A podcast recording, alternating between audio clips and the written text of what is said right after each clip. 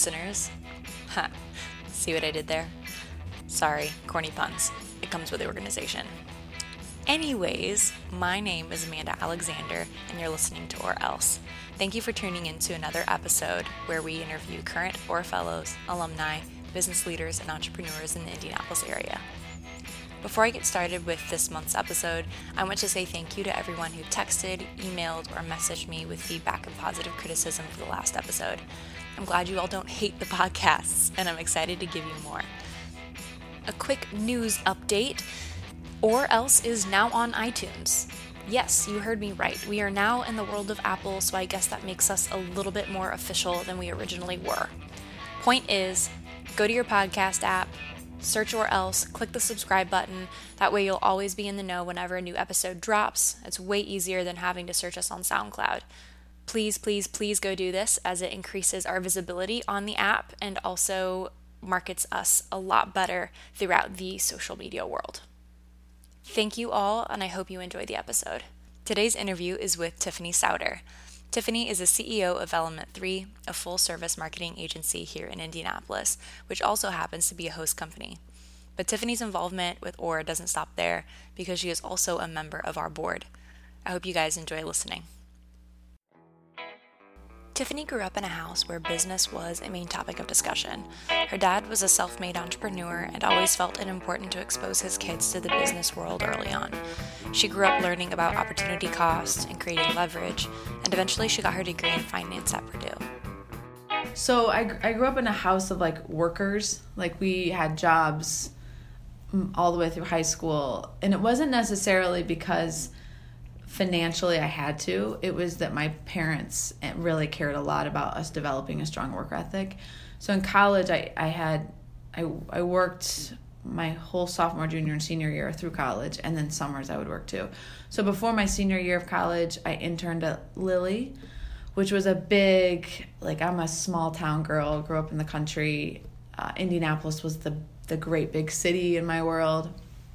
Um, and so the idea of getting an internship at like a, a big publicly traded company like that was a real dream come true for me. So I interned at Lilly and basically like if you did a good job, you got an offer at the end of it. So okay. going into my senior year, I got an offer from Lilly and was really pumped about that.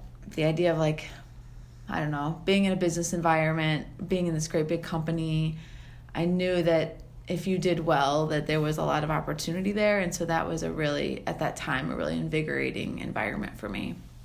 During her time at lilly she was in the finance department and worked in a manufacturing plant. Her job essentially was to figure out things like how much did it cost for them to make one pill or one unit of a product. And from this job she gained incredibly useful skills.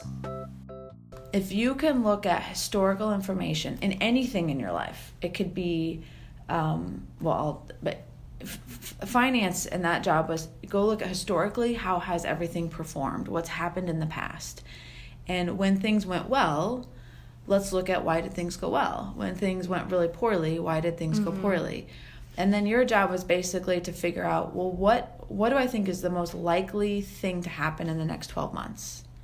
And you were doing that from a financial perspective, but you were basically planning and making assumptions like I think we're going to have this much factory loss because mm-hmm. in the past the machines have broken 12 times a year, but we've increased our maintenance program. So I'm going to assume it's only going to break eight times a year. And so that's going to have this financial impact.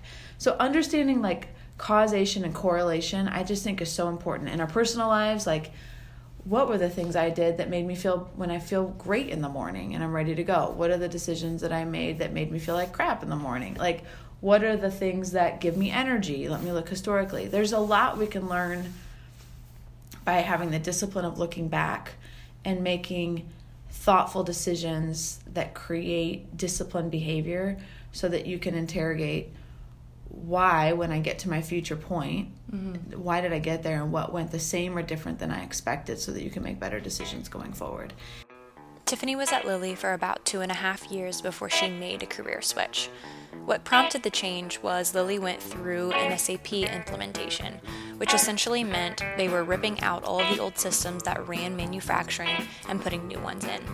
It It was a massive project that took over a decade to complete. And at the same time, half of her plant was shut down. People who had worked there for 30 to 40 years were laid off, and watching the planning of that take place really shook her. But what I realized was that there's inside a huge company like that, while there's a ton of opportunity, it takes a really long time for it to happen. Oh, yeah. And growing up in just a real entrepreneurial environment at home, I was like, oh my word, I'm going to be like 104 before I make a decision that matters at all. And I've since learned I'm very motivated by significance in my life and in my days. It's really important to me. And so I suddenly felt like really, I don't know, like like there was an elephant standing on my chest. Like I was like, I can't breathe. I, I I'm I'm gonna just like be invisible forever. When she left Lilly, she didn't know exactly what she was going to do next, but she worked in a small business of her dad's for about a year, and then she met the previous owners of Element 3. At the time, she had read the book The E Myth, which essentially talks about people who are good practitioners at their trade or art but have no idea how to run a business. For example, I went to school for creative writing, so let's say I wrote a book, it did really well, and now I've got book tours and signings, and I've got to pay an agent and all kinds of stuff that now makes me have an, an actual brand and business to worry about. But the problem is, I have no clue how to manage it.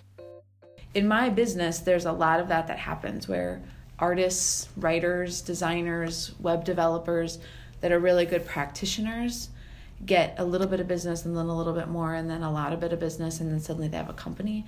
But they have no idea how to run a company. They don't know how to set strategy. They don't know how to define a marketing plan. They don't know how to build a brand for themselves. They don't know how to hire and fire and some of the uglier parts of what it looks like to run a business that's successful. Mm-hmm.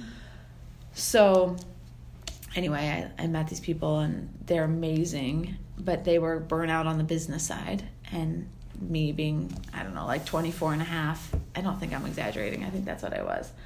I was like you know i think i could run the business for you. I don't really know much about marketing or about your disciplines but it's probably helpful for you that i don't because i'll just stay out of your way. And so that's what we did. My dad and i bought the company for like $30000 it was that's insane. a very tiny amount. Oh, and we wow. and i don't even know if it was worth that. But and yeah, so that was kind of day one. Element 3 has really changed a lot since the first moment Tiffany stepped up to the helm and took charge. And if there was one piece of advice she could give her 24 year old self about buying a company from someone, it would be to have been more clear and intentional with an exit strategy for the previous owners. We bought the company from a husband and wife, and they continued to work for us. And I kind of went into it like, oh, very naively, like, oh, they'll probably work for us, and I don't know, and indefinitely. I don't know, maybe, but that's pretty naive. Like even in the best scenario, that if they believed they could do it, there's very few times when that the people that used to own the business who now work for you and are at some point going to need to take some direction it's not going to go all the like it's probably not going to go all the way through okay. to retirement so we were not intentional about saying, hey, we're going to buy the company, and with that, we're going to put together a three year employment contract, or four year, or five years, or one year, whatever the thing is. We just said, we're going to buy the company and we're going to work together. And even if you said that we're going to put together, let's say, three year employment agreement, even if everything's going great, at least there's a point in time three years from now where everybody can say, This is going great. We want to do more. Reevaluation. Yeah, we want to keep going. And so that's something I would do differently. If I ever buy another company, I'll be much more intentional about saying, let's just all be honest with ourselves that this probably isn't going to last forever. If we want it to, well, then great, we can decide to let that be. But let's on day one be a little bit more pragmatic with one another that this probably isn't going to go on forever. In the beginning, Tiffany admits she didn't have her own compass on how to run the business. She acted on a lot of input from people who'd been in marketing longer and was very passive in her decisions. A little while later, though, she took steps towards educating herself about the business she was running. She hired a mentor, Marcia Stone, who was at one point the North American creative director of Bates Worldwide. A pretty big deal. They met every single Friday in Broad Ripple, and Tiffany asked her questions ranging from marketing vocabulary, like what does Pantone mean, to opinions on competitors in the marketplace. And not only did she gain priceless knowledge from these mentor meetings, but Marsha ended up working with Tiffany at Element 3 for about seven years afterwards, helping her understand the business from the inside. For a while, Tiffany was coasting. She was learning, her company was growing. And then they smashed right into the recession. We laid off half of our staff. I had my first baby. My husband had just left his job and put a bunch of money from friends and family in the market. And it was a bloodbath, um, personally and professionally. It was it was the toughest time we've been through. We were 29 years old.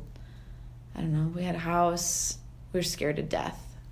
Um, scared to death. And I had this baby and I didn't know what to do with it. And I'm a really good mom, but I'm a really medium baby mom. It's sweet, but it's really hard for me. It's it's not a natural kind of moment for yeah. my for me as a person. So it was just really hard. I wanted to quit that whole time, and my dad kept saying, "It's the end is only the end if you let it be the end." And I wanted it to be the end so bad because it was so painful and I was so scared and we owed people money and every day I walked in there would be voice messages from people who were looking for money. I didn't there was nobody buying marketing. Um, we just moved into new office space that was way too much, way too expensive. When there's no work and everybody's scared, morale goes in the crapper. I was not skilled in knowing how to navigate that. It was just gross. It was really gross. At a loss for what to do and to help her business not collapse, she read a bunch of articles. She didn't realize it at the time. She was reading and downloading a lot of content from HubSpot. They called me probably because my lead score in their system was like 400. And I talked to this gal, her name was Danny Hertzberg. She was on their sales team at the time, and she was explaining to me what HubSpot could do. It was basically taking all these disparate systems because this was in like 2000 and 11, 10, uh, yeah, 2010. And at that time, email marketing and landing pages and your website and Google Analytics and uh, lead nurturing, all of these were in different databases and different systems. And I was spending all this time in Excel trying to figure out attribution. Like, how does the data connect to each other and using VLOOKUPs and all this stuff. And it was a mess. And she's like, basically, what HubSpot does is it takes all those systems and it works from a single database. And I was like, well, of course. Like, and I, I said on the phone, I was like, does this do what you say it does? Like, just say it to right. me straight. Does it does this do this actually? And she's like, yeah. Would you like to see a demo? I was like, I don't care about a demo. Like, I need like on a human level, does this thing work? And she's like, yeah. I was like, great, I'm in. So, without ever seeing a demo, without using it for the agency, and without ever looking inside of HubSpot, they signed up as an agency partner. For the next three years, she spent her time selling the crap out of inbound marketing as a strategy. They were HubSpot's Agency of the Year, but nobody in the city of Indianapolis would pay attention to Element 3. She would fly to Boston, and people would send a car, people to greet her, and the company was winning awards. But for the life of her, she couldn't get the people in her own backyard to recognize them as a company. She decided to do something about it. And what better way to get recognition than throw their own party? We threw a conference here in Indianapolis for about three years, and I joked I was like throwing my own coming out party. And so we threw this conference called uh, Go Inbound. Brian Halligan, the CEO of how it came to be, is we won their agency of the year, and he's like, "When are you going to bring me to Indy and put me on stage?" And I was like, "I was like, just so we're clear." I'm actually the kind of girl who like makes good on offers like that. So if you're not going to do it, like I'll give you a sh- you can retract that. I won't be mad, but now's the time. But if you're going to commit to this, I'm actually going to make it happen. He's like, yeah, I'll come. So we had him and a bunch of big names, and we probably spent $150,000 a year on that conference, and probably at least that, if not twice that, in time. It caught. It was a. It was super expensive for us, and we were an agency of like 25 people at the time. So small, but I was like, "You're going to pay attention to us," and I knew that that would translate into momentum and really what I needed more from the local marketplace was not so much business, but it was talent. Mm. and nobody i couldn't get anybody to pay attention to us because i wasn't from the industry. I'm not from the city. I don't like my parents don't live here. Like i couldn't get people to pay attention. So we did that for three years and i i think that was one of the single gutsiest but most important decisions that we made to just invest in our future as a company They hosted the conference for three years, and after that, they decided to stop, as it would have been more costly to keep doing it and wouldn't have reaped as much of a reward as before. For a time, they worked with inbound marketing, but then marketing started to change.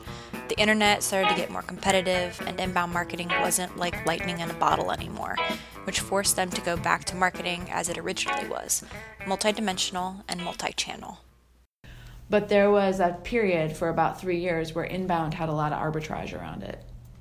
And we rode that hard. And that gave us a shot to differentiate ourselves so that as we changed our services and our business, we I saw it coming and so we were able to get in front of it, which is great. So now we have paid and a lot of the things that pure inbound marketing says, you know, don't ever use paid media or don't and this was the original. If you go read HubSpot's content today, they're full awareness that that doesn't work the way it used to. But at the time it did. So and then it was deciding, you know, I, I really we will always be a growth company because I think it it just keeps us on our toes. I love the unknown and so the idea of like running a company that's the same size for five years just kind of makes me want to die. Um, maybe it's foolish, I don't know, but it just gives me a lot of energy and I learn stuff and it's hard and I like all that. So If you couldn't tell by now, Tiffany is definitely someone who embraces risk and challenge, which is something I admire greatly since I'm the complete opposite. I'd like to think I take risks, but in the end, it's always because I'm sure of the outcome or confident in my decision after much brooding and ruminating. Gosh, I just made myself sound like a chicken. Anyways, I'm not saying that she doesn't think ahead or calculate before she makes a decision. I'm saying she has this confidence that permeates the room, and I wanted to know how she got that. I think part of it is a mindset. Um, when you look at things and say, there's really no such thing as failure, it's just new information. It, you don't, because I've actually had to learn not to emotionally, and this is not to say we don't celebrate, but not to emotionally ride the highs or the lows. I think it's easy to tell yourself to, I think books say, you know, fail forward and all this kind of stuff, but you also have to not believe the hype. Like, you can't be the one who is the one most celebrating your success. Let other people do that. Like, focus on what's next. And if I would have stayed in love with how loved we were at, at when we were the inbound agency, we would not be here anymore. Like, I had to be the one who stayed the most critical about who we are. Does that make sense? That does, yeah. Um, and I see that in young talent. It's like when you can stay even, whether the the world is celebrating you or the world thinks you're terrible, neither of them are are as true as people say. You aren't as bad as somebody thinks you are, or the market is saying you are, or how big your failure. You aren't that bad, and how great they say you are. Because this year I've gotten a lot of like the forty under forty, but and it's like, okay, this year I was not smarter than years past. It's just people acknowledged what we've built, which is really sweet and kind, and that is meaningful. But there's still a lot of work to do. Yeah. And so I just have to keep looking forward. Over the years, Element 3 has had to stay on top of things, change, adapt, look to the future. And when I asked Tiffany how they managed to determine next steps, she said it's simply by devoting time to do so. For example, not only do they plan goals for 2019, but they plan long term as well, thinking where they want to be once 2025 comes around and what steps they need to take each year in order to reach that goal. But for all of you listening, she had one simple piece of advice in relation to looking ahead. Be comfortable having a vision for what you think you want things to be, but reevaluating it in a way because my life looks different now with three kids. I've got one going to middle school next year. When I was when I had one baby at home with a nanny, I could work 75 hours a week and nobody really cared, you know. And when there's little kids, there's not they don't have schedules, they don't have events in the evening. So you can just you could do different things. Now that my kids are starting to get into activities, I have to say no to different things. And the way I need the business to look and what I can give it looks different. And, you know, having thoughtful times to step back and say, is that still what I want? Does that still fit inside the other things that are going on, the opportunities my husband has gotten in his career? We have to we have to make those decisions beside one another and it's important to step back and say, is that still what I want? Does that still drive me? Does that still, or is there a different way to put the pieces together where I can still get what I want, but mm-hmm. maybe not give it as much as I was or I am? So I've had to learn that because I can, I can tend to just want to, my default is just to grind it out and not to be smart about saying, how do I give all of the things that need me my husband, my family, my church, my extended family, like my mom and that kind of stuff, and the and my business. How do I give how do I give all of that things that fit for my life? One of those goals Tiffany had for her company was to be recognized by Orr Fellowship. Not that she wanted awards from them or anything, but she had it on her bucket list to be one of the companies or deemed good enough to host one of their fellows. She heard about Orr simply by being involved in and around technology in Indy. She says, and I quote, Orr was made inside the velocity that was being created with the tech space, end quote. And she wanted to get involved with such a talent focused organization. For her, without talent, her business doesn't run. Her aspirations came true, and about four years ago, Element 3 got its first fellow. We actually, our first fellow was not through the normal recruiting process. Okay. We um, took a fellow that was at a company that had fallen on some um, tough financial times. Mm-hmm. And so because we had just gone through the host company process, they called us and were like, "Hey, if you're if you don't want to wait for the recruiting season, um, we have some, you know, somebody who's interested in interviewing with you." So, you know, they took a real shot on us because yeah. we were really unknown. And now that I know him, his name is Aaron Harrison. Um, he's he's a he's a, a, spectacular risk taker and so i look back and like of course he picked somebody who, who was unknown yes um, but yeah that's really in character for him while Element 3 is a host company, Tiffany's involvement with Orr doesn't stop there, because she's also a member of Orr's board. Much like other boards for companies, our board acts as a key decision maker and advisor for the future of Orr as an organization. She became involved with the board just as a few members were ending their term, and the previous member, who called her Christine Cameron, encouraged her to look at the opportunity. Tiffany only serves on two boards at any one time because she wants to make sure she can dedicate the proper time and thought to each. She's very selective about the ones she chooses. I want to try to give in a way that is helpful to the organization and not just go through the motions.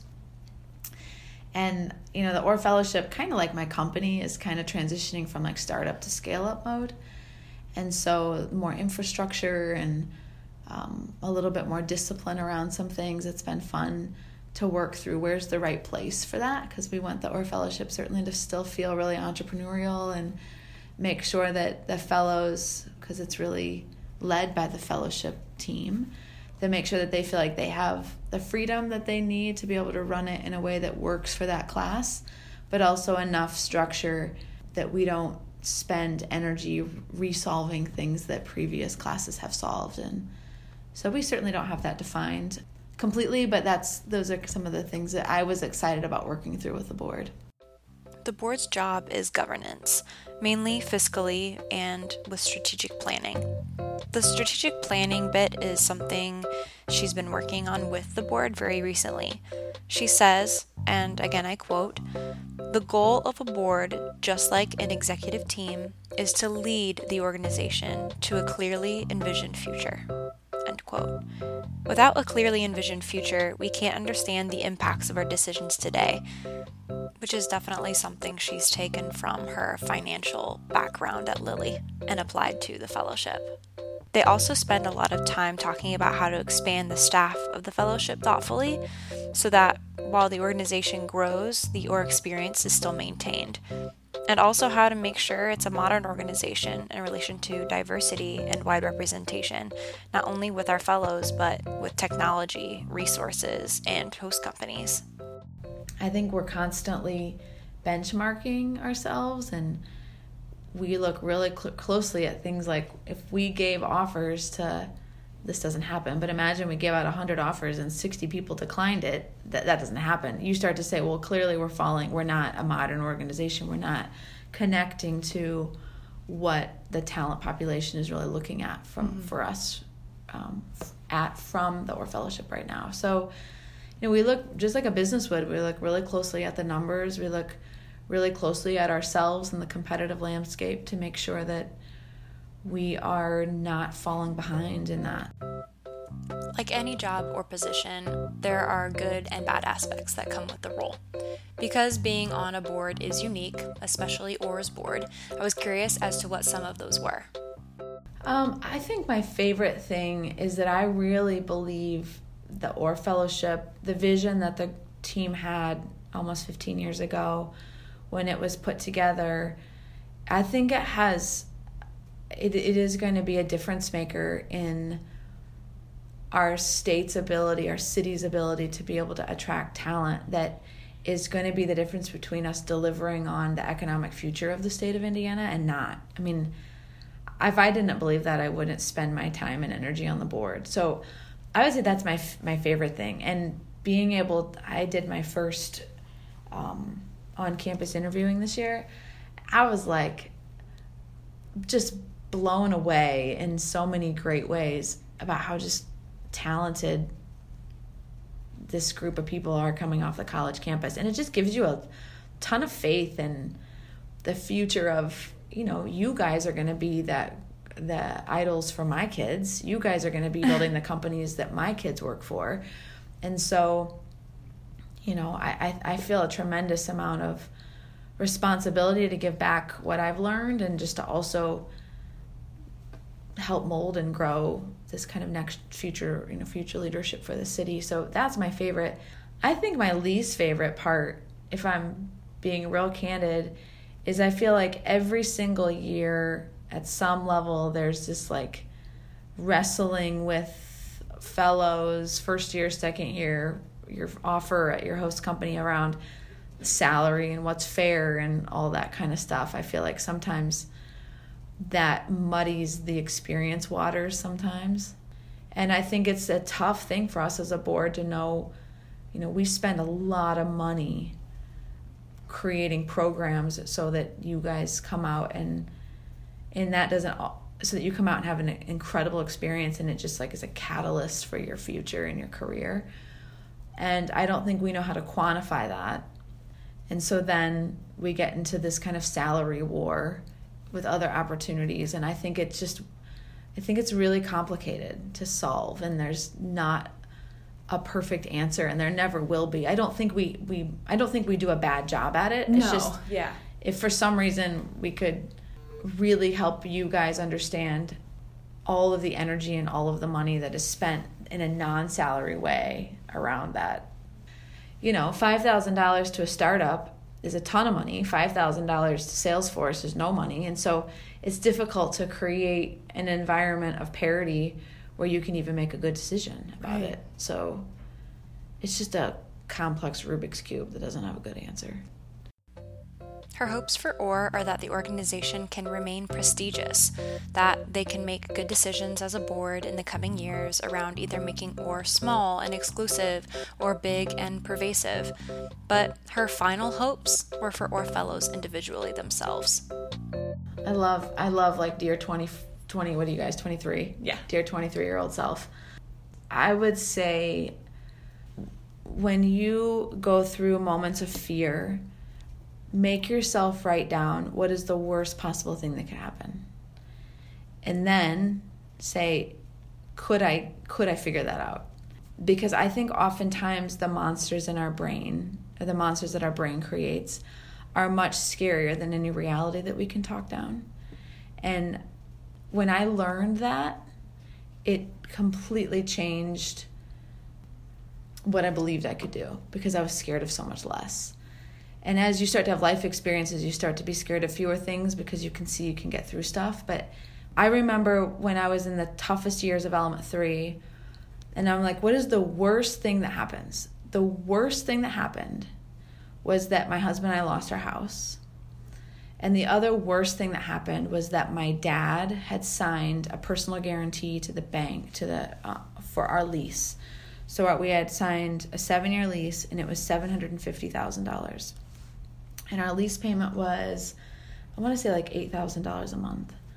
So I basically went and did the math of like, okay, if we lost our house, where we would where we would go, where would we go live?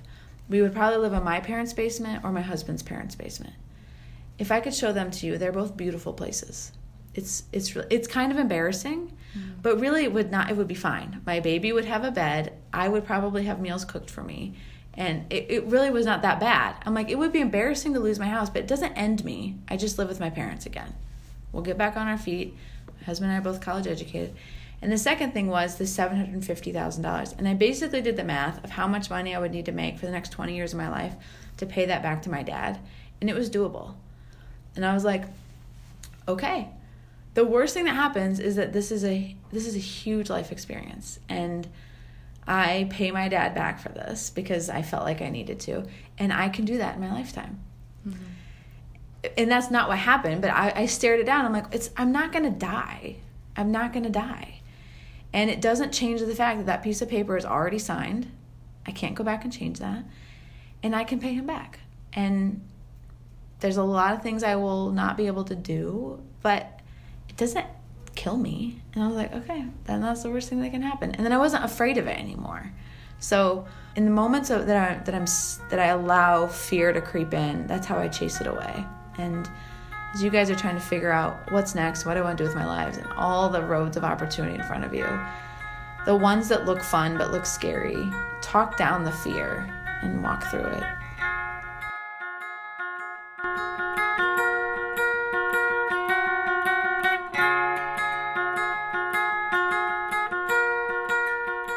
Thank you so much for listening to yet another episode of Or Else. The support has been phenomenal, and I really appreciate it. Special thanks for this episode goes to Hallie Serrata, who is a current or fellow at Element 3. She was really instrumental in getting this interview set up. As a reminder, Or Else is now on iTunes.